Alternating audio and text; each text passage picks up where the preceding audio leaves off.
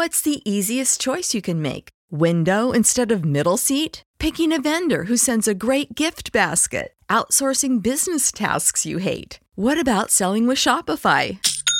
Whether you're selling a little or a lot, Shopify helps you do your thing, however you cha-ching. Shopify is the global commerce platform that helps you sell at every stage of your business. From the launch your online shop stage to the first real life store stage, all the way to the did we just hit a million orders stage. Shopify's there to help you grow. Whether you're selling scented soap or offering outdoor outfits, Shopify helps you sell. Wherever and whatever you're selling, Shopify's got you covered. Sign up for a $1 per month trial period at shopify.com slash try. Go to shopify.com slash try now to grow your business, no matter what stage you're in. Shopify.com slash try. When you need mealtime inspiration, it's worth shopping Kroger, where you'll find over 30,000 mouthwatering choices that excite your inner foodie. And no matter what tasty choice you make, you'll enjoy our everyday low prices, plus extra ways to save, like digital coupons worth over $600 each week. You can also save up to $1 off per gallon at the pump with fuel points. More savings and more inspiring flavors make shopping Kroger worth it every time. Kroger, fresh for everyone. Fuel restrictions apply.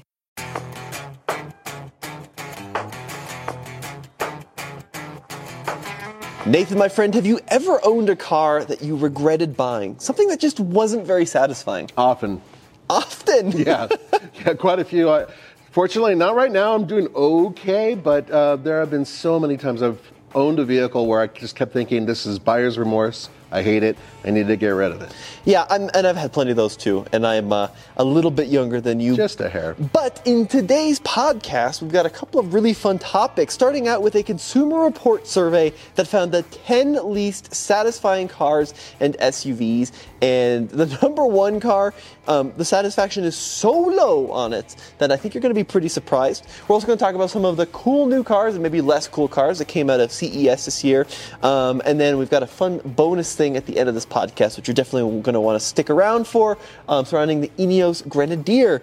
So, Nathan, let's talk about Consumer Report. So, it's this big organization with paid members. They have all these member surveys, and they recently came out with this study, um, and this is from their website. Consumer Reports analyzed data from our latest member survey to measure the current state of vehicle owner satisfaction. Combined with Consumer Reports ratings on testing and reliability, our owner satisfaction ratings give car buyers valuable guidance when they're shopping for a vehicle. And we got 10 cars that folks aren't very happy with. Starting with number 10, Nathan, what are we looking at? You're talking about that Nissan, huh? Yeah, we're talking about a Nissan. Oh boy, this is one of their volume sellers, which is what's in my mind kind of painful. But this is the Nissan uh, Altima, 48% um, would buy again. That's uh, not great at all. Yeah. That, that's, that's really horrible, considering that this is their most popular car. Right. When you look at like their sedan body shape, Yeah. Altima is a really big seller. Um, yeah, 48%. So less than half of people, according to this survey, that bought their cars would buy it again. Um, now, look, Nissan is going to come up a couple times on this list. There's no way around it. But um, here's the deal with, with, with Nissan, right? Is they're they're slowly turning the ship around. slowly turning the ship around.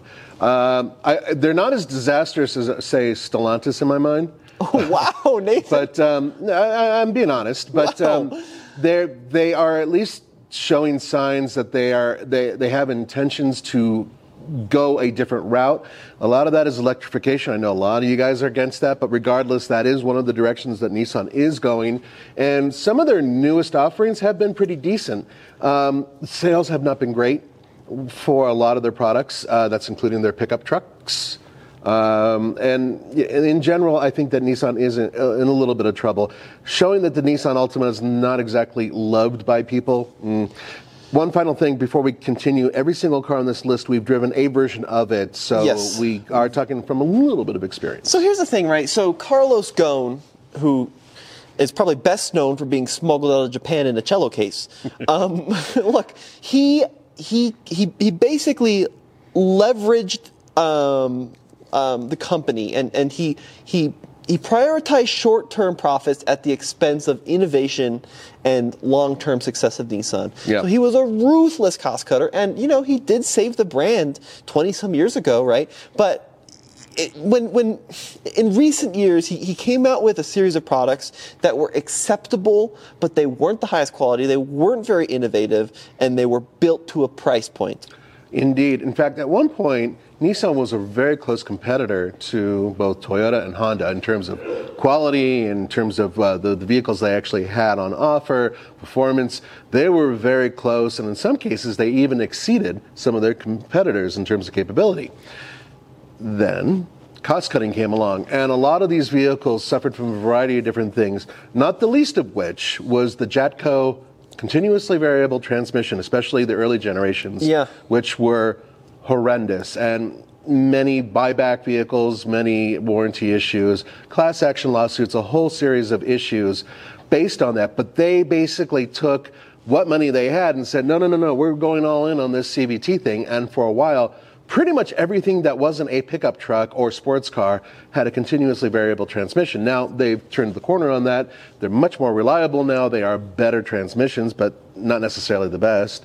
And in addition, they've also changed some of their vehicles and improved them, in some cases, by removing that transmission. Yeah, and look, so Carlos Ghosn out of the company, and we've really seen the ship starting to ride itself. So let's give Mm-hmm. some examples, right? So we've got um, vehicles like the new Rogue, right? Huge steps up over the previous generation. I agree 100%. It's one of the better vehicles in this class. The new Pathfinder, right? They the Great. Yeah, the previous Pathfinder was just not good. It really had. It was a station wagon with with a powertrain that just didn't really work for people, and in addition, it wasn't the best in class in any way, shape, or form. It wasn't even that competitive, other than decent interior space. Although we do have some viewers, we're going to get some comments because believe it or not, as much as maybe we don't like the third, the fourth gen Pathfinder, looking back at it, um, there's there's a lot of folks that have good memories with them. But the current one, right, eight speed automatic transmission. Isn't it a nine speed? Uh, I think it's an eight. Um, V6 engine made an eight speed automatic transmission.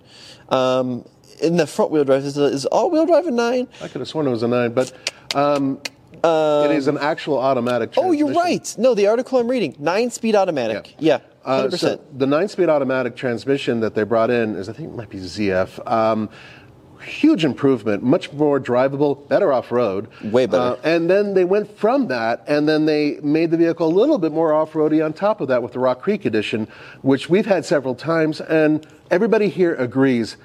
The best Pathfinder over the past couple generations, at least. Not a truck yet, not quite as off roady as the earlier ones, but still a great improvement, and I think a pretty damn decent vehicle. Yeah, right. And then of course we saw like the the new Z, which was vastly improved over the old Z, right? So Nissan's been turning around, but there's there's certainly like cars that carry over from that era where there's a lot of cost cutting, you know, not not a lot of crazy impressive engineering, and the the Altima I think um, is falls in that category. Agreed, but some of the best seats in the business. They have That- excellent seats. That zero gravity thing, I drank the Kool Aid, and uh, it's just a type of foam they use, really. And I think it's really comfortable, especially for my oversized American bottom. Um, I find that Nissan seats in almost all their cars are decent, but the Altima, if you get, I think you have to get above the, the base model to get those seats.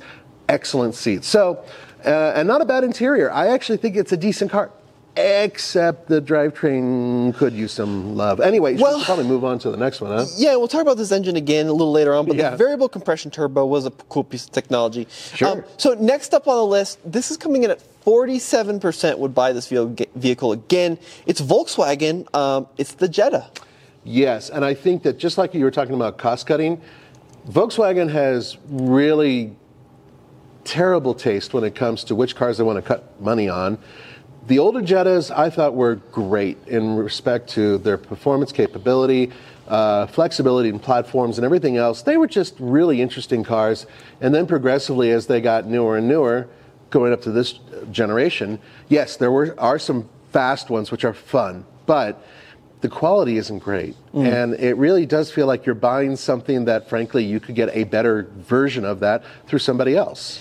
I will say, in the Jetta's kind of defense, right? It's very tough to find a car nowadays in the low twenty thousand dollar range. Jetta starts at under twenty two k, Yeah. which is good, right? So so there is some um, there is some value there, and I do have to say, like I've driven some of the more current Jetta GLIs, Yes. and they're really good. Yes, yeah. the GLIs are, and they even had that sport one, which uh, you can get a manual transmission. You could still get a manual transmission in a small sedan, and that is one of the few you can actually do that in, which is great. But I think you'll agree with me saying that the interior quality has suffered quite a bit. They actually are going back to buttons on the steering wheel, thank goodness, uh, instead of those little panels that frankly aren't great. Um, so I think they're making some improvements and turning the corner, but I do feel that in the old days, Volkswagen quality was outstanding and some of the best in class, and now it's just kind of floundering. I went on the launch of the um, the the the current GTI, which is the Mark 8, and on the launch they had the Mark 8 GTI, the Mark 8 Golf R, and then the uh, the Jetta, which they had done some minor tweaks to.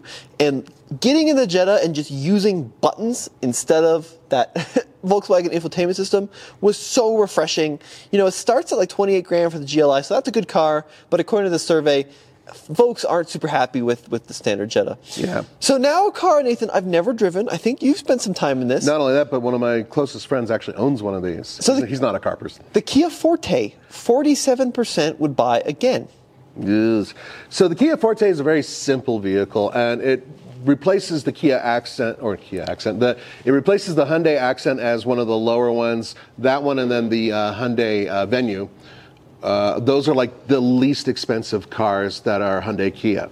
Uh, the Forte is not a bad vehicle in terms of overall build quality. It's decent, um, not fast, not at all. Um, there's really, it's an excellent rental car. Um, that's about as good as it. But um, the, the Forte, at one point, they even made some sporty ones. They had a two door Forte for a little while, which was awesome. I remember that. That It was a lot, it was cool. a fun little car.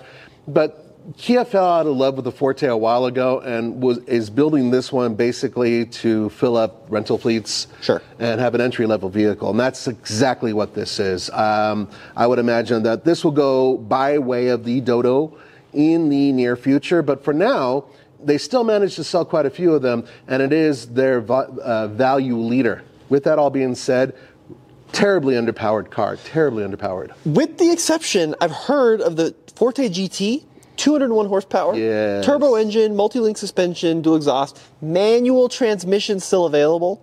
So uh, that is an attractive um, vehicle to Yeah, me. but that's not the volume seller. That's not not the volume close. seller. No, no, you're right about that, right? Like if you get an LX, it's going to be pretty dreary. Ew. It's cheap, under 20k starting, but it's uh, it's not going to be much of a enthusiast option. Yeah, it's funny. I actually rented one of those in Florida, where we have a, a, an angry fan who probably owns one of these as well. And the reason why he's angry is because even in Florida, which is pretty much sea level, it would not get out of its own way. Uh, yeah, but it's it's an okay car, but it really should just have like a plain wrapped label on the side of it that says car. Well, I want to talk about something which I think is so funny. So, um, there's this guy that, that Nathan's had some interactions with um, who is like the biggest Chrysler 200 fan. Oh, I forgot about that guy. Remember Yeah. this guy? Oh man, he was ticked. Yeah, he was a Chrysler 200. fan. Well, he owned one, and we did uh, our early video. Uh, Roman and I went out to the introduction of the car. We went back east and drove it around. And I liked the um, the V6 version. It, was, it had really good power. But Roman and I are like, the backseat is the worst one ever made. Not only did we feel that way, but the actual um, president or the head CEO of um, uh, FCA at the time said that the backseat was the worst he's ever seen, and he regretted it. This is one of the issues with it. Also, quality wasn't great, uh, reliability was poor. And so we said these things. And boy, oh boy, this guy in every other broadcast for a while was just like, but you never said that about the Chrysler 200. Like, bro, it's not great. Well, and what you gotta understand, like when that car was new, it, it offered some pretty cool um, technology. So All-wheel drive, too, All-wheel option. drive, yeah, You, and like insane power for that class with that the, the V6 engine. I think it had that nine speed, which was kind of ahead of its time Mm-hmm. when it launched. But looking back at it, as the car aged, especially, and people started having some issues with them, and then we really got to see its true colors come out. Then yeah, we changed our tune a little bit on the Chrysler 200. And looking back, I think it was a fast car in a straight line. All-wheel drive was cool. Yeah. 200S was kind of funnish, um, but it was not not a great. Well, there's a good reason for Chrysler dropping it from their lineup. It was better than Sebring. It was better than the Sebring, but that's not really saying much, is it? I mean, that's the, yeah, you know, so just certain, you know, chlamydia is a little bit better than, you know, some horrible deathly disease, perhaps. but um, you, you, in general, uh, that was another vehicle that was very good for rental car fleets, but really not good for certain consumers. And certain people fall in love with their vehicle and want to be proved proven right about what they bought. And so, if we go against that grain, then they're going to fight us. And I totally get that. Uh, I would fight you guys based on, you know musical choices, which some of you have terrible musical choices. You listen to what Roman listens to. Well, yeah, because Barry Manilow Manilow is I can only handle underrated artist. Underrated, apparently. Yeah, yeah, he rocks. Um, okay, so let's go on to the next one, which is the Mercedes-Benz C-Class, and that's at 46% would buy again. Yeah, super interesting to me. Um, now, C Class was recently just like completely overhauled. Yeah. Um, and I'm not quite sure what data these folks are pulling from. Like, is it the previous one? Is it the new one? I think it's the previous one. I don't know. So the, Yeah. the new one is really good. Like I really like driving it. Um, it- and I don't say that in the Chrysler 200 kind of way. Like it was a genuinely, it's a fun car. It, it offers a really great driving experience, some great new uh, technology, right? Some some electrification options there. So I, I do like the C-Class. Cla- C-Class. There's C-Class. a widow wabbit. Um, uh, we're hunting wabbits. No, the C-Class is uh, is a good car. So Yeah. kind of interesting that that's on the list. Now, if you want to see the full data, head over to consumerreports.com. You can, you know, if you're a member, you can see the predicted reliability, owner satisfaction, all of that as well. Um, now, next on the list at 45%, Kia Seltos. Okay, now once again, we're back at Kia, um, and yeah, we have another Kia on this list later. Uh, now, the Seltos, I'm going to fight for this one, and I think you might agree with me here because you drove the improved version of it. Improved how? Transmission. Yeah. The old dual clutch was not great. Um, I think Hyundai Kia have had some real problems with setting up their dual clutch transmissions, which they usually connect to, or always connect to their turbocharged engines. Now, the Seltos does have a turbocharged engine. I, is that an option? Do they have like a Yeah, base they model? have a base one in the turbo. Okay. Mm-hmm. So the turbo was a dual clutch. I think it was a seven speed before. And they replaced that with an automatic transmission. And whammo bammo, all is forgiven. Way better driving vehicle, much smoother. Uh, almost everything has improved with it, including off-road capability. One of the things about the Seltos is it actually has a decent all-wheel drive system. Uh, 50% of the torque can go back to the rear wheels. It has this center. It's not a locker. It's really like a clutch. Yeah. Um, but you are able to make 50, 50%, 50%, you know, torque going front and rear at slow speeds, all that type of stuff. And now you won't overheat your transmission with this automatic transmission doing the same type of obstacles we've already done before and we've had mixed results. Well, look, I think that the Seltos um, with the dual clutch, even if you're never going to take it in the dirt, which is pretty typical for a Seltos owner, like, even in the city, it was a little herky jerky. Yes. Right? A little hard to maneuver, uh, just not a super refined experience. And, you know, they've gone now torque converter automatic. Uh, you got the available 195 horsepower uh, turbo engine um, you know, just under 200 horsepower. So uh, I I would agree with you, Nathan. I think from the Seltos as I've driven, even the older ones, they're they're they're pretty good. I like the packaging. I yeah, they're kind of little size. box, right? Yeah. All-wheel drive. Would you get the Seltos or the Kona? That's a good question. So I think the Seltos has a slightly different seating position. That's a little bit higher than the Kona. Um, roof uh, is a little bit on the taller side too, and I would probably move over to that one physically because I'm an old fat man. Um, but the Kona, the new Kona, I haven't sat in yet. By the way, the brand new one. Yeah, it's good. Um, they did a really good job. Yeah, that's it. what I hear. So Yeah. I, I, I have to sample that, but at least with the previous generation, I'd probably move towards the Seltos. Okay, so coming up on the next spot on our list, 44% would buy again. It's another Nissan, Nathan. Mm-hmm. Yeah, this is the Nissan Kicks. Now, this is a vehicle both you and I have intimate relationships with. Yes. You went to the uh, the actual kickoff event here in the states. I did. Drove it. You didn't seem to hate it.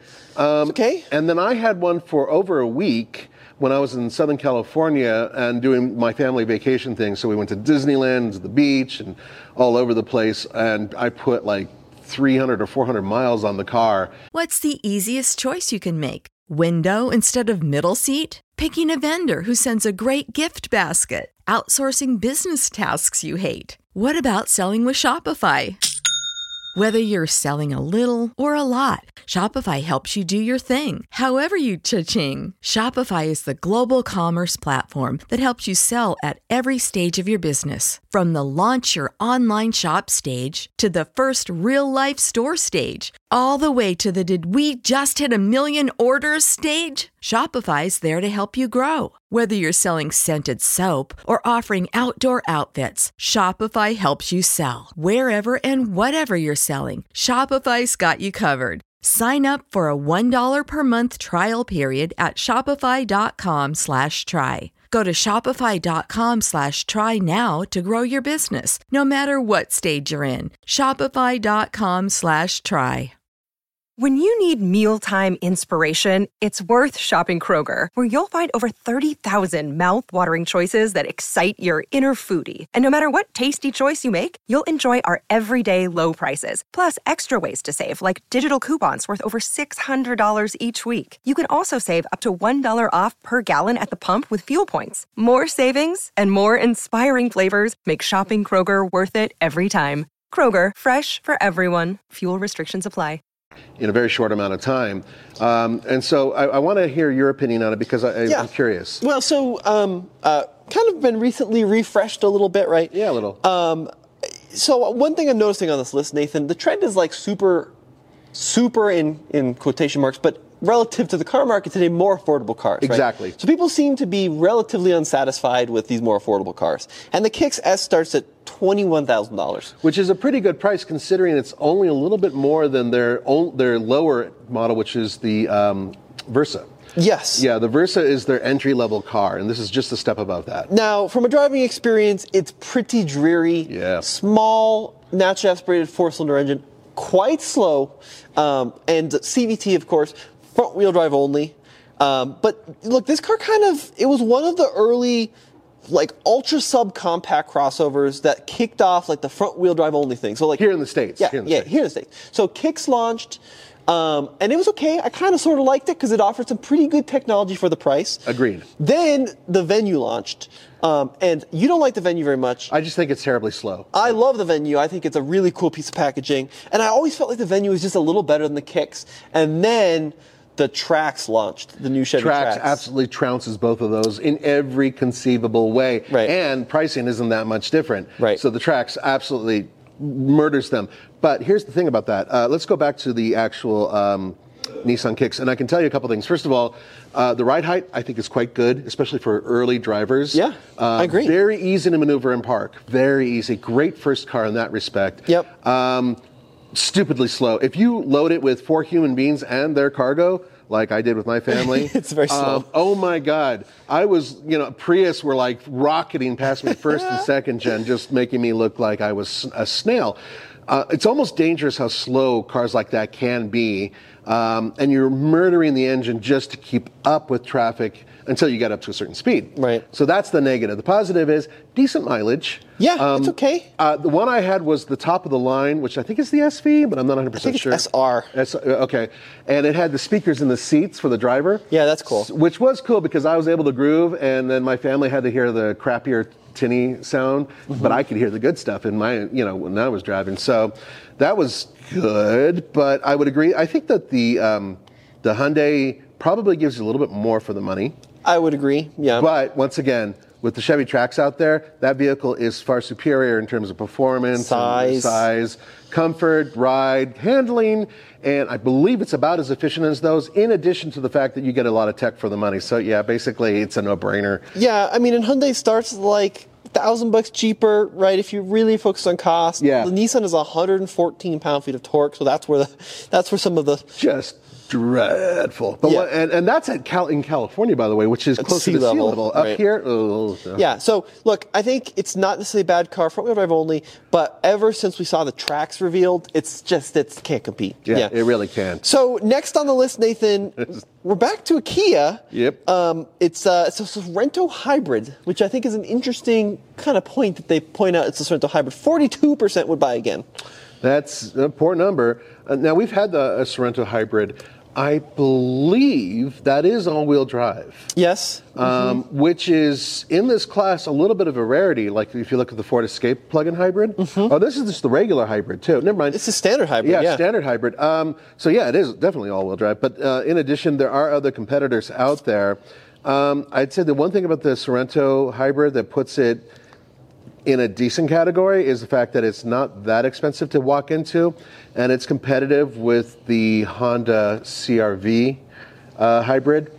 But I think that maybe the CRV has slightly better packaging and definitely better reliability. Well, look, so they just put a new kind of nose on, on the Sorento. Yeah. They just kind of up, upgraded a little bit. So I'm, I'm excited to see kind of what some of the, the changes are in the in the, the new model year. Um, Nothing announced with powertrain. yeah, I think this might be perhaps a little bigger than the CRV because uh, you do get the third row, right?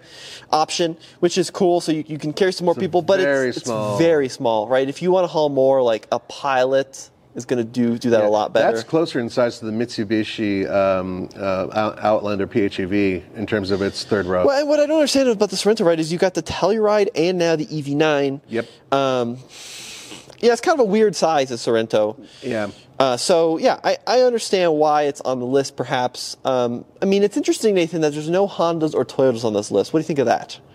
Uh, well, that, that says a lot in terms of you know customer satisfaction. And perhaps there's a good reason for that, but I don't see any Fords on this list, or Chevrolets, or Dodge. Yeah. you know. Yeah, I know, it's a good point. It's actually, I don't think I see any American automobiles on this Nope, list. no Chevys, no Fords, Mm, nothing. So, and also no Minis, no Minis, no Fiats. no BMWs. By the way, I just read something interesting. Did you know that Fiat sold less than 700 cars in 2023? Well, look at what they had to sell. They had they one had car. the 500X, and that's it. Thank God they got rid of the 500L. So the 500X, uh, not uh, not brilliant. It's Oh, okay. Here we go. 605. I mean, how do you so maintain you a don't- dealer network with 605 vehicles sold? I think that what they've done, just like everything else, so real quick, Stellantis, uh, with all of their failing when they took over or when they combined, uh, they gave a chunky budget to Dodge, Chrysler, Fiat, Alfa Romeo, Lancia, and a few other things that are under their umbrella that are losing with sales. And they basically said, you have X amount of time to make a profit. If you do not, you're done. And I believe that was a five year thing that they put them on. Uh, we have a story of that on uh, at TFL Car. And because of that, that's allowed Fiat to survive here in the States. They've had one car. Now, in the near future, they're about to have two cars because they're about to get the 500e, which I'm hearing decent things about. Right. It's supposed to be a pretty fun car to drive, competitive. Dude, something's got to change. Yeah. I mean, less than two cars sold on average a day. It's just not gonna. It's they- not gonna be sustainable. They pop a, uh, you know, a cork from the champagne every time they sell one car. Ah, you know, can you imagine that? But you know, the, they it, they have never had a good presence in the United States. I think that the original 500 and the 500 Abarth were their best offerings. and they were cool, right? They were that cool. Big, that was a big push. Actually, their most reliable car was the regular 500. Not even the turbo, it's the regular 500. Hmm. But it was small and not very useful for people. Anyway, uh, not on this list though. Not on this list. Not on this why? list. Because there's just not enough of them to count. that must be the reason why. Now, uh, or people love them. Maybe people love their 500 Maybe people Xs. love 'em. So next on the list, Nathan, back to Nissan. Yeah. Um, it's a Sentra. 39% would buy a Nissan Sentra again. there used to be a time when the Ni- Nissan Sentra really was the proper competition against the Toyota Corolla. Like remember like when they had the SER? Oh yeah, the original, the original, the mm-hmm. squared off SER. That thing was so cool, and yeah, by today's standards, it's not very fast, but they handled great, and they were just great little cars, and you only spent like a thousand dollars over what you would spend on a regular one to have a really good handling, fun car.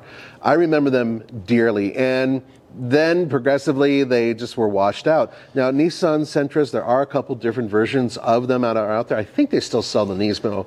Um, and- oh, I don't know about that. yeah, it, they may, and it's. mm, It, it, the good news is that the Sentra is a decent riding car. It handles quite well. It I does, think. yeah. Um, and it has good back seat room.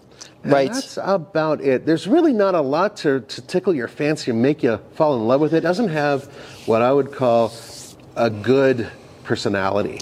It's you know so what I mean? it's got pretty good standard safety tech, Yeah. like Safety Shield 360. Which is standard throughout every Nissan product. By the way. Yeah, right. Um, 20,630 starting. So standard safety shield, remote keyless entry, Apple CarPlay, right? So yeah, I mean, there's some like good tech in it. I agree that it is probably a better riding car than the Corolla. Yep, I would agree. I think it's it's a little bit more comfy. Um, but then, like, look, you you look at what Toyota is offering with with Corolla, or maybe even Honda with the Civic, right? So, like, Corolla now you can get in front wheel drive, front wheel drive hybrid, all wheel drive hybrid, and the Nissan Sentra you get one engine choice, CVT transmission, front wheel drive only. So they don't have some of the, the same value added features that Toyota has. And I think that those two, and then of course the Civic, I think the Civic is far superior than the uh, Sentra. In fact, I would be curious, and it would be great if they did a follow up to this to see where the Conquest sales are going with some of these cars. Yeah, I Who- agree. What are they going to buy in lieu of this car? I would be curious. So next up on my list, Nathan, this is you dislike this one thoroughly. I, I, to I- be fair, there are very few cars that I actively dislike. So we get this question a lot, like you know, what are what's like a bad car you can buy today? Um, and there really isn't a bad. Like in the '80s, a Chevette was a pretty bad car. Sure. You know, or a Citation, right? There were like genuinely bad cars that had major engineering flaws, reliability flaws. Today, like any car is going to last you over the period of its warranty. It's going to be pretty safe. It's going to be pretty fuel efficient. But this is one of my least favorite cars on sale, and I'll explain why. So it's the Volkswagen Taos, T A O S. It's the small Volkswagen crossover. yes, named after a small town in New Mexico. Now, um, here's why I dislike the Taos. So, the one we tested had um, the turbo engine Yeah. and the dual clutch transmission. And I have never felt a powertrain that was in perpetual battle with itself. So, Very herky jerky. you would get like a slip from the dual clutch transmission when you'd start off from a stop. So you get a little jerk, and then you'd hit the accelerator, and nothing would happen because they wouldn't get power from that turbo. And then the turbo would hit, and you go shooting back in the seat. So it was one of the few cars that I've genuinely had a hard time driving smoothly. It's a difficult car in my experience, and granted, maybe this one has something wrong with it, but the seven-speed DSG combined with the turbo was such a poor combo. They need to get rid of the DSG and put in a regular automatic transmission. Like what Kia did. Exactly. Yep. Now, I drove that car at its launch event. I thought it handled decent for, Sure. for a small car, and I like the fact that it had turbo power. But even with the the roads that you know, when they do these press events, they take you on roads that they know will favor the vehicle. And so I was on these great roads going through Malibu and everything else, and everything was great and hunky dory. Then I hit traffic, and in the traffic, it was just it was just such an unhappy car. And I did say that on my review, but it was it's utilitarian, it's relatively affordable, it's relatively economical. So Volkswagen fans might like that, but for the most part, not one of their best offerings. But you like we say turbo power. It's 158 horsepower. I know it's not a Well, lot, it's not a lot of power. I mean, the Seltos we were just talking about has available 195, and right? they're about the same size. yeah, and they're about the same size. So it's just, it's really not a winner for me. Yeah. Um, especially like, because this car kind of spiritually replaced the Golf in the U.S. Yeah. You know, the standard, not the GTI, like the standard Golf. Um, and the Mark 7 Golf, the standard one, was such an engaging, high quality car. It was such a nice thing to experience and to live with. And the Taos just didn't live up to that. I would agree with you there too. Yeah. Um, I mean, I will say, Nathan, to your point, right? Like, 4Motion all wheel drive is pretty good. Yep. Um, you've got some pretty decent technology. You got some okay technology in it. Um, you know, pretty decent warranty. So look, there's not. It's not all bad. I like some of the colors. I'll say that, but it's just not a not not a winner in my book. I wouldn't even call it a proper ski vehicle, and that's because of that transmission. I do not like something that lurches and then suddenly you're getting the, all the power from the turbo, because that actually makes it difficult in slippery conditions. So that needs to be addressed. In addition to the fact that that transmission probably should be replaced. All right, Nathan. The number one, the least satisfying car role play role play Role play. role play, please. Well, at least at least it's not an enema that you're talking about. oh man, else. Nathan, how was your enema? Oh, you were an enigma. That's It what it was. Enigma, yeah, That's suppository apparently. Um, tell me now. You already talked about that last broadcast. So, drum roll. The Infiniti QX50. Only 25% would buy again, and I say for damn good reason. Well, okay. What's the reason, Nathan? Powertrain, baby. Such an unusual. You know, we were just talking about the Volkswagen, how the turbocharged engine and the transmission just do not pair up well. This is another excellent example of a vehicle that I think looks fantastic. It's a very pretty vehicle. The interior is pretty as well. I think it's actually rather striking, but it has a turbocharged high tech, turbocharged four cylinder engine, which is both economical and powerful. It is a marvel that Nissan spent billions on developing. But then they paired it to a continuously variable transmission. Yes, I know some of you guys are like, they're not all that bad. Well, guess what? When you have a luxury vehicle like this that looks like it's a performer and it's paired to that transmission, it sucks out all the joy from that powertrain and it makes it loud and uncomfortable. This is a vehicle that I truly believe Infiniti botched. They need to get rid of that transmission. They got a nine speed, throw it in there, Right. find a replacement because otherwise it's a great car. Look, here's the thing. I think it's an attractive car. Yeah. Um, but uh, you talk about that the turbo, right? The VC turbo, very com- variable compression, like really good technology in this vehicle. But it's in such a competitive class, like that small premium crossover. You've got like Mercedes GLC, BMW X3, Genesis GT70. Genesis, thank you. Right. Which which out, and most of these vehicles do outperform However, I maintain that if you actually got rid of that transmission and put something else there, the cool thing about having you know variable compression is that you can be at high compression or low compression. It actually can change, and that means that you can be pumping through a lot of horsepower when you need it. Or you can actually have it blowing at a much more efficient rate, and you no longer have to use that much gas in order to make it go forward. Hence, it, it actually it gets really decent mileage Right.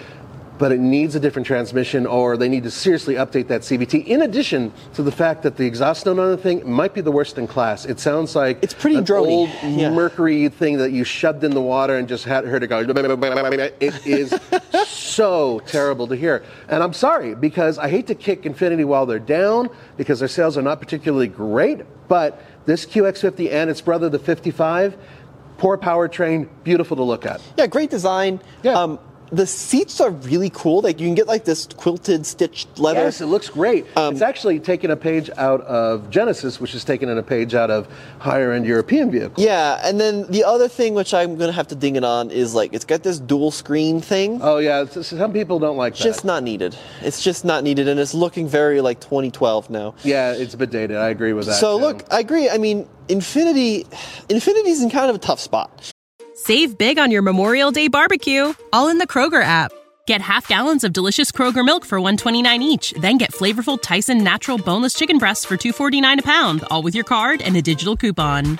Shop these deals at your local Kroger today or tap the screen now to download the Kroger app to save big today. Kroger, fresh for everyone.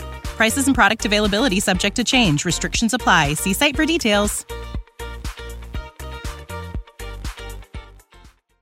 Um, I, I think that the QX50, uh, sorry, QX60 is okay. It's a Pathfinder Yeah, it's a one. Pathfinder with more power. Well, it's it's got the same power as the Rock Creek, which has a little bump over the regular Pathfinder. So I think it's a it's a pretty good driving car. Yeah.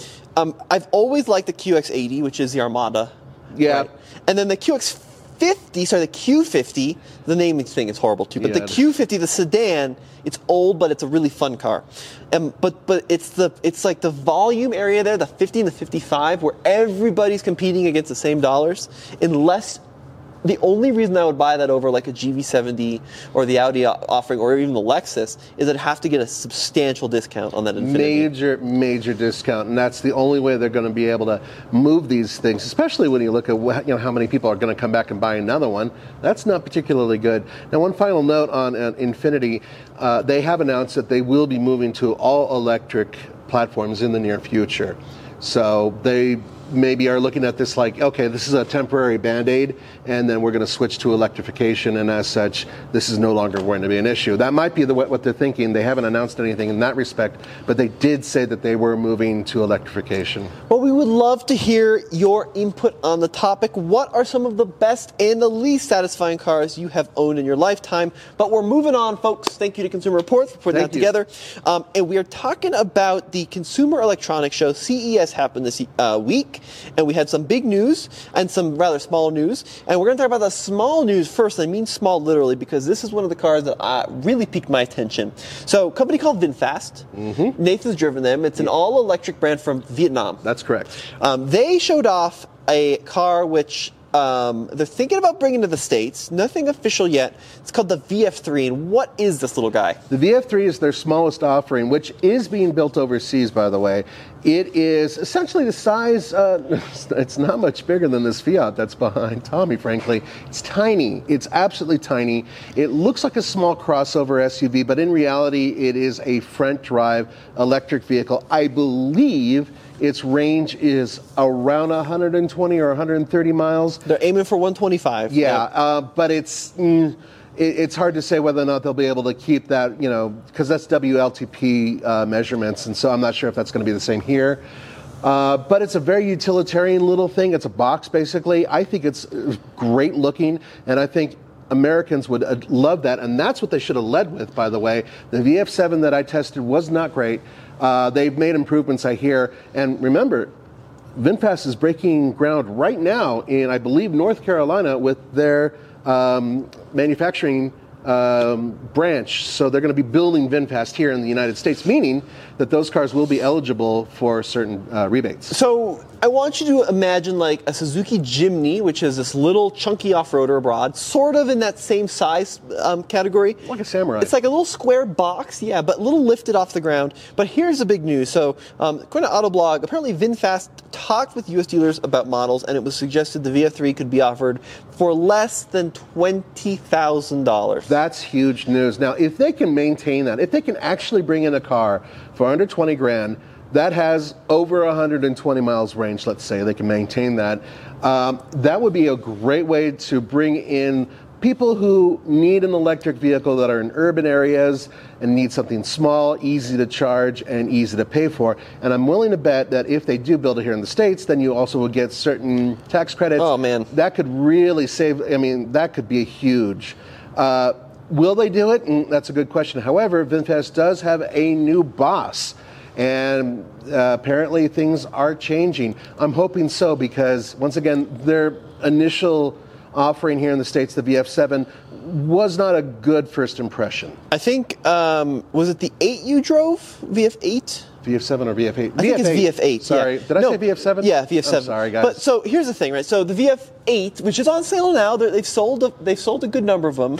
Um, it's it's it's an electric crossover that has some quality issues that Nathan experienced. Yes. But the biggest issue is it just doesn't offer a competitive advantage over like a Model Y or a Blazer EV. Not for the price. Not for the price.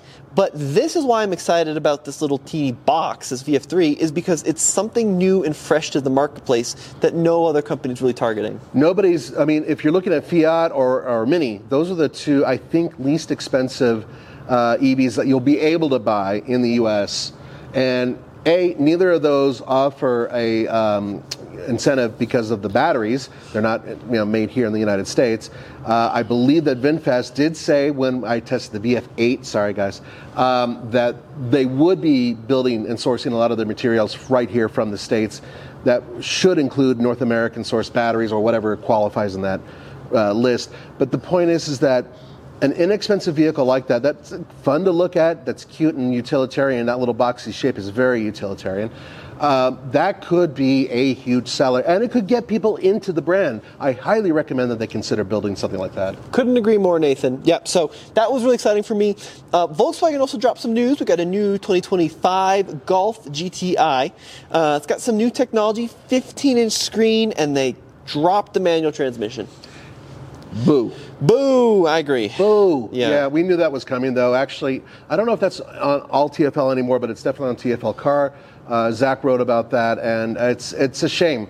I think Yeah. there's a lot of people out there who still like to ship, but the bottom line is that it's around four percent of the people out there buy manual transmission cars. Yeah, it's pretty tiny. Yeah. So we also saw some new um, concepts from companies like Honda Oh, yeah. and Kia. Uh, Honda debuted a new logo, which is kind of a retro throwback to what they used to do. Um, these vehicles are so out there. There's not a ton to really get excited about because Well, I. there- there is one thing. What what, is, what do you got?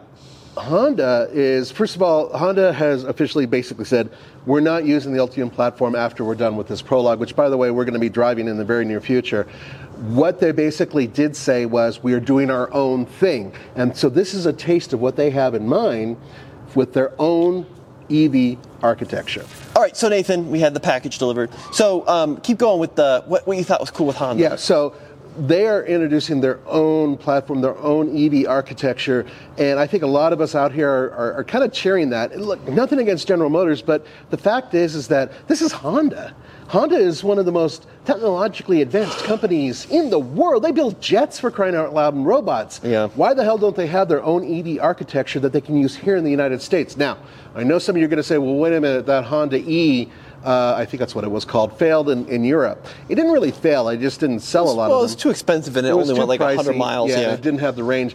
But packaging, people raved about, and performance, handling at least, people said it was quite good. So I think for first step, they did pretty well. Most importantly, though, the stuff that they're showing at CES looks really cool, very Blade Runner like, Yeah. which I dig. Uh, Blade Runner was a movie with Harrison Ford. Yeah, yeah, I got it. Oh, I got so it. anyway, um, this is something that I think we can really look forward to.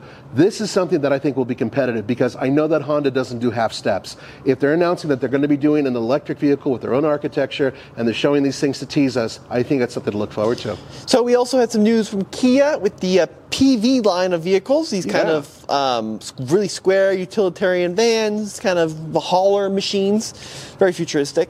Yes, but there's a good point to this. Okay. See, they also announced in the past they would be building a small electric or an electric pickup truck, which we assume is going to be small.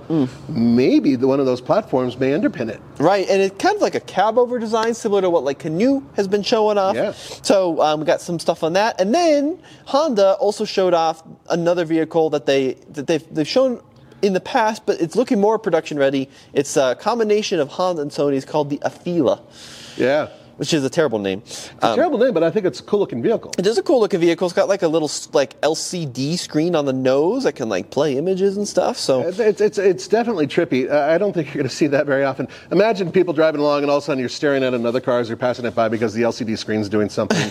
Not the best idea. Actually, in China, they have a couple vehicles that will have uh, displays, LCD displays that'll change Oh, yeah? on the back of the vehicle. Interesting. But uh, I think that that might not be something that'll uh, catch on here. But there's more with uh, Honda Kia, Hyundai Kia, sorry. what you got? Um, so Hyundai also debuted a vehicle which is uh, co-built by Mobis, which will allow you to turn all four wheels Oh, yes. 180 degrees, up to 180 degrees, so you can slide the car right into a parking spot, showing, I think, one of the other benefits of having uh, an electrification uh, powertrain, uh, electrified powertrain, sorry, um, because it'd be really hard to do that with a gas vehicle, having an axle and all that other stuff. But in a vehicle like this, where you can separate things and have them electrically connected, so to speak, it is easier to do that. As such, imagine being able to go to a parking spot that was really tight and sliding right in and having the car slide itself right out. Yeah, it's not the first time we've seen stuff No, like no, this, but it it is cool. Yeah, it's called the Hyundai Mobion concept, and yeah, it kind of debuts this new technology of being able to turn all four wheels individually to be um, perpendicular to where they typically are. Uh, kind of a fun idea, Nathan. Um, whether They've or been not playing with this for a while. a long time. Yeah. Do You think we'll ever realistically see I something like so. this? I think this is going to be. Look, they've been surprising us in the past with vehicles we did not expect them to build, and I think that this might be tech. And remember, they got together with uh, what's it, Boston Electronics and a bunch of other companies in the past with robotics and all these other things. They're serious about staying ahead of the curve when it comes to. Uh, electrification and utilizing it in different ways. And then a little bit of additional news, Nathan, and um, I know it's not the truck podcast, but it does fit in the CES. That same company we were mentioning, VinFast, earlier revealed a trunk, a trunk, a truck concept called the VinFast Wild Pickup. You know, I believe that the Wild Pickup is based on the platform that's used with the VF9, which is about to come out. The VF9 is their competitor to the large Kia. What is that? EV9. Yeah, Yeah. EV9. Uh, so that big uh, uh, VinFast three-row SUV platform, I believe, underpins this as well. Now, one thing I heard from a little bird is that VinFast is quite serious about this thing based on how people react because they are looking at competing in what will be eventually a market for electric pickup trucks. Yeah, right. I mean, it's kind of a futuristic looking design, a little Blade Runner with the wheels, but it doesn't look that crazy from a production standpoint. It's got a mid gate that drops down, really cool interior, some organic finishes. Um, look, I, as much heck as VinFast has gotten by U.S. press, and a lot of it deservedly so, I still have a lot of respect that they were able to bring a car to the market. I mean, the number of time, hours, and millions of dollars it takes to get a car certified for sale in the U.S. is so astronomical that, you know, 99% of companies fail well before they even build a prototype. I agree 100%. But In VinFast did it. They yes, did they it. did. Yeah. And then if you look at all those companies where you're seeing a lot of vaporware, where, you know, especially in Silicon Valley or those areas where people are like, oh, yes, we're going to introduce this really cool Alpha Wolf pup, you know, pickup truck. It's going to come I know, anytime yeah. now. And they look really cool, but they don't actually build them. They're just trying to, you know, accumulate money. Um, I don't think that uh, a company like VinFast deserves the scorn of everybody for trying to build a vehicle for our market. And the good news is, is that they're already looking at upgrading and updating their vehicles to make them more competitive. What they need to do, I think, is they need to undercut everybody in terms of pricing. That's the only way you're going to get people into the door because uh, there's no reason why I would want a VF8 over a Mustang Mach-E. There's just no reason.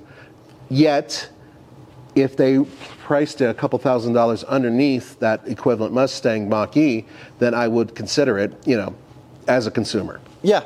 So, folks, we'd love to hear your input on some other cool stuff going on at CES. We didn't make it this year because there just wasn't enough concrete news, we thought, from the automotive world. Yeah, it's actually kind of a shame. I really wish we did go, but we'll go. We'll try to go next year. We'll make it next year. Yeah, we got a lot going on around the offices, these parts. Um, and Nathan, before we wrap up here, I do want to toss to a clip um, that I recently shot. So um, I, we have a Land Rover Defender on loan right now, and we wanted to compare the Defender to a vehicle that has been highly anticipated. It's the Ineos Grenadier.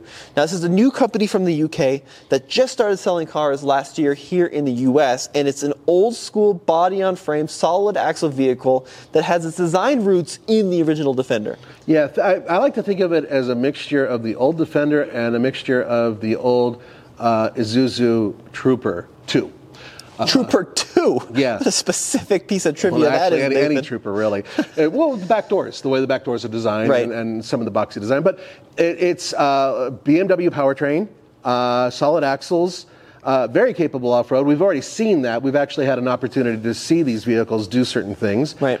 But now we're one of the few who's been able to get what is the modern interpretation of that vehicle, and then this one, which is really an anachronistic vehicle, and compete with them, right? Yeah, so um, I had him side by side, and I shot this video with the owner. He was the first delivery here in Colorado, so he's had it longer than just about anybody um, in the state, at least, right? So uh, I wanted to get his experience of what it was like to buy and own it and live with it. So it was my first drive on road in the Grenadier.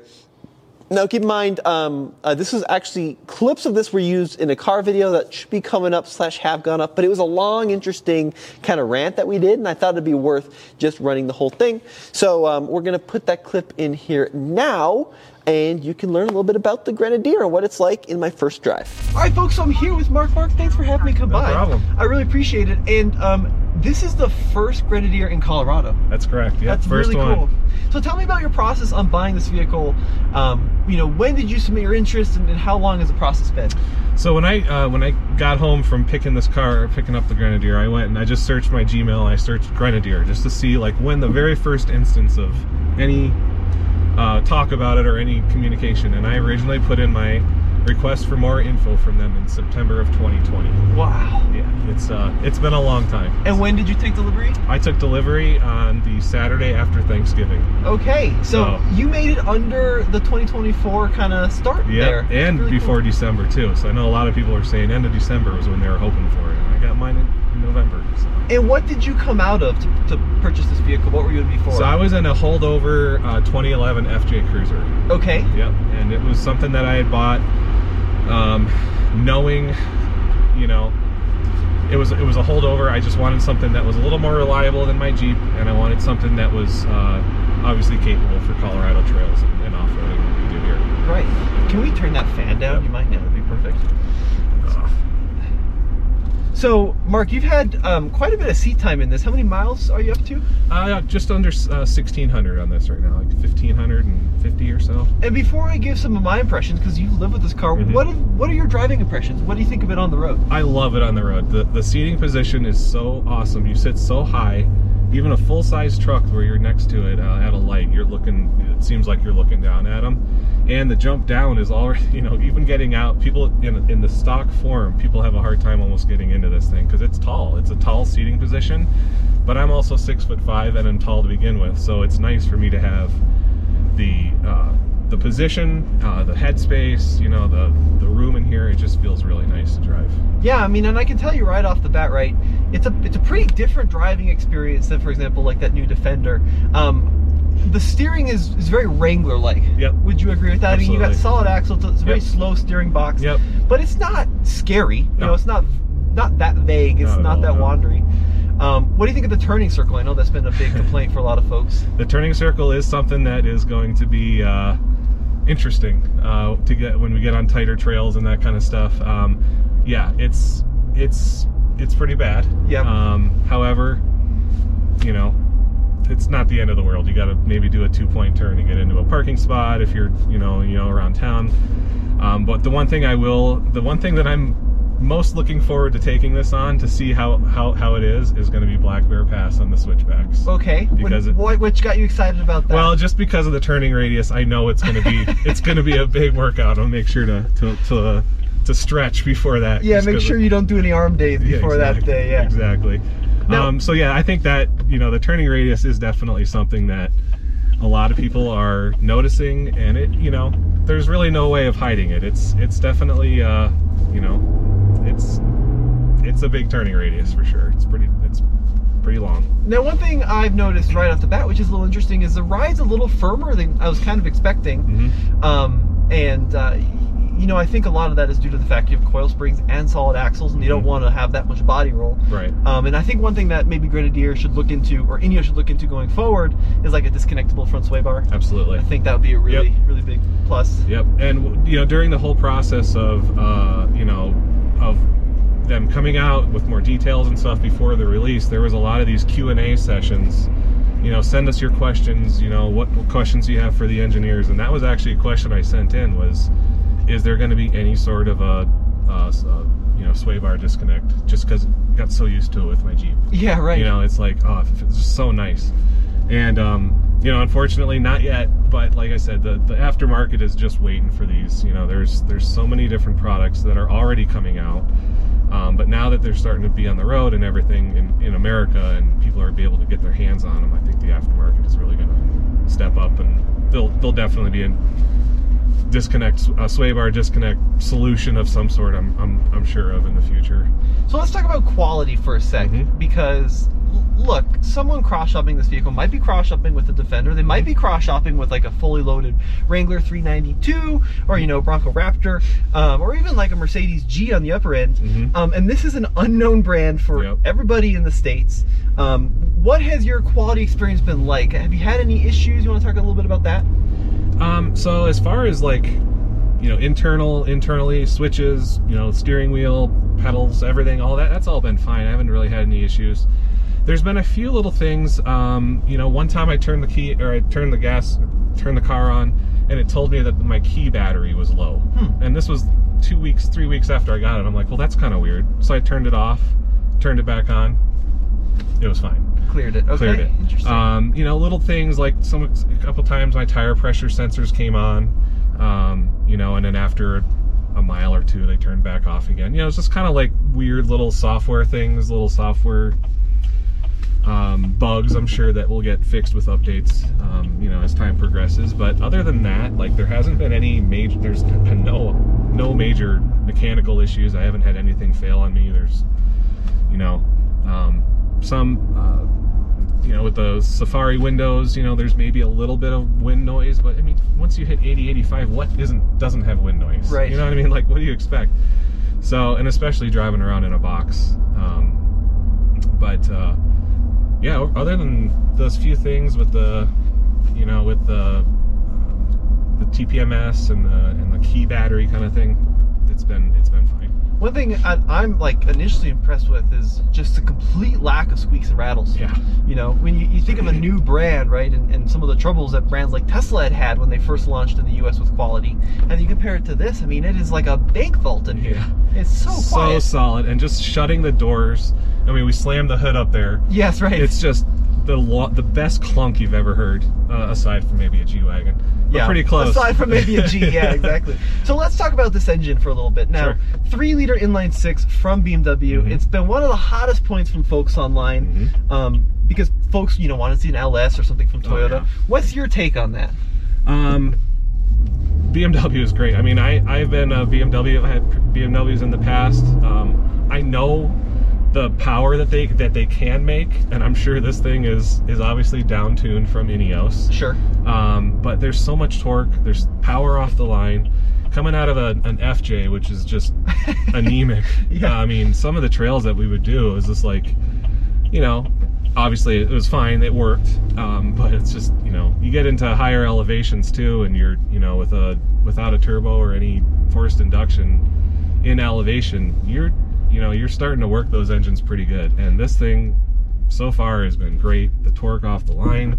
You know, I will not say it's fast. It's definitely not fast, but it's peppy off the line, and that's something that until I re-geared my Jeep, I never had that kind of pep off the line. Right. Um, yeah. You know, and then, you know, comparing to you know to a six-cylinder in the in the um, in the in the Jeep and the FJ, just miles more torque, and that's one thing that I just love so much. So much. It feels so good taking off, and it just it's there right away. There's not it, there's not the you know turbo lag or anything like that, and it's like you said before too. The BMW, this engine is in everything. It's in so many different, so many of their cars, and you know why would you put a non-tried and true Oh yeah. uh, engine right in the you know to into a brand new like they don't want to have it fail right off the bat you know it's like i'm sure there's plenty of research and development before they chose this specific motor for this thing. Mark, what I'm really um, interested in, and, and I've driven this engine in a lot of applications, but um, there really seems to be, as you mentioned, like a complete lack of, of lag, Mhm. right? Um, and, and when people think turbos, they probably think of like 1980s turbos. Mhm. where you have to wait till 4,000 RPM, which is not what you want on a four-wheel drive. Right.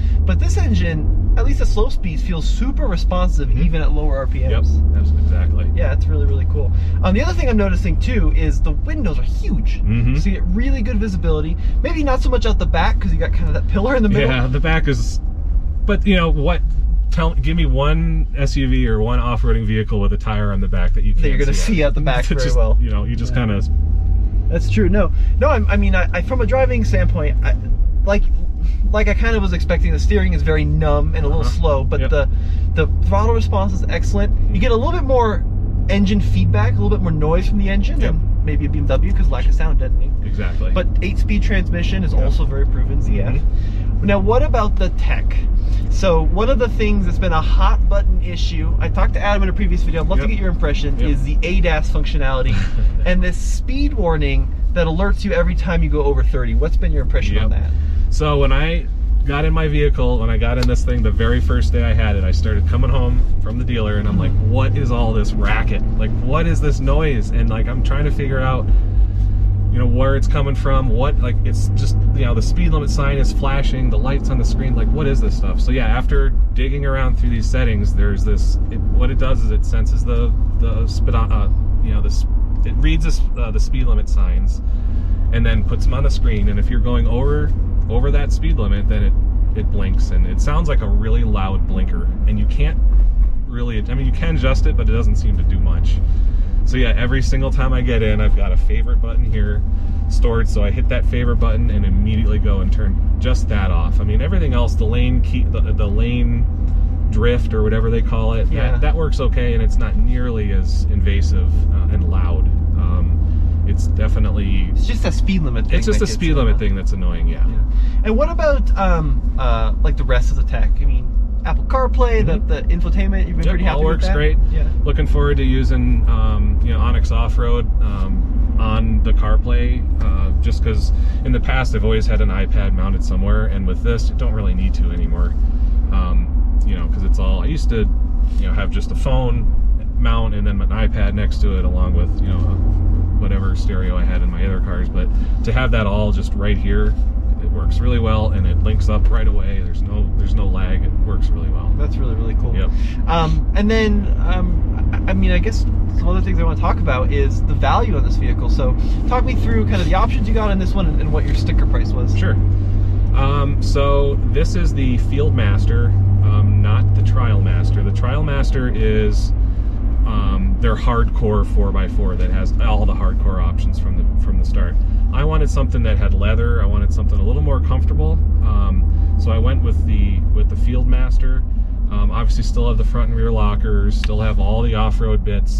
Um, the one thing I did not do was the dual battery. Um, I plan on doing that on my own and I added the uh, Safari windows. Um, obviously, the the saddle leather in here. I'm not sure if um, It's cool. yeah. Yeah, so it's it's got really nice. saddle leather on the the steering wheel and uh, you know the handles here and on the e-brake and stuff like that. Um, and then other than that, it's you know did the the electrical panel, the, you know all the switches and all that stuff. Um, my out the door price with the sixteen hundred dollar uh, destination fee, I believe, was right around eighty nine. Okay. So, um, 87-ish, I think, was what my build was. Um, can't remember the exact number, but very close to that. And and how do you feel that lines up in terms of like value? Do you think it's good value? Do you think it's too expensive for what you're getting? It's it's expensive. I, not expensive. I think it's a little more. I mean, here's the deal. Like, I went on Jeep's website three, four weeks ago, and I built a Rubicon exactly how I'd want it. A four x E with you know, know, all the options, steel bumpers, whatever, and it was like seventy-two thousand dollars or something like that. And for ten, fifteen thousand dollars more, I would much rather have a purpose-built, built. Um, I won't say custom. It's not a custom car, but more of a um, something that's not Bespoke. a bes- exactly Yeah, yes, right. and not something that you see every other car. Um, You know, Jeeps and 4Runners and Tacos, they're you know they're they're all over in Colorado, and Sure. I wanted something that was a little bit different, but still got me to the places that I wanted to go. And there's I can't think of a better option at this point. Now, in terms of what you're going to do with this vehicle, Mm-hmm. I, I mean, I noticed you have the front and the rear lockers, and um, you got the KO2 tires and that kind of Yep. thing. I mean, are you planning on wheeling this this? Absolutely, Yeah. absolutely, yep. So my main concern right now is um, when I sold my previous build, I sold my rooftop tent. I sold it all with it. So I need to find a rack and a tent so that this summer, once or I guess this spring, once we start you know, warming up a little bit, don't really love camping too much in the winter. um, we, we, so we can get out right away. Um, the only issue is this this vehicle is tall, Right. and you know I have standard eight foot garage doors, and you put a rack and a tent, and that's about it. So I have to figure out how I'm going to make it all work with a lift and tires and a rack um, because eventually I, I want to lift it. I want to put some bigger tires on it too. And I think it's going to require some garage modification. So it's going to be a little bit of a lengthy process for me, but absolutely right off the bat, I plan on four wheeling with this thing. It's not going to be a garage queen. It's not going to be something that just looks pretty and, and comes out when it's sunny. Like we plan on, you know, using, using this it. thing. Yeah, and I think that might be my hardest, uh, my hardest like, step to get over is, yes, this thing is nice. It's really expensive, and I cannot wait to get it off road.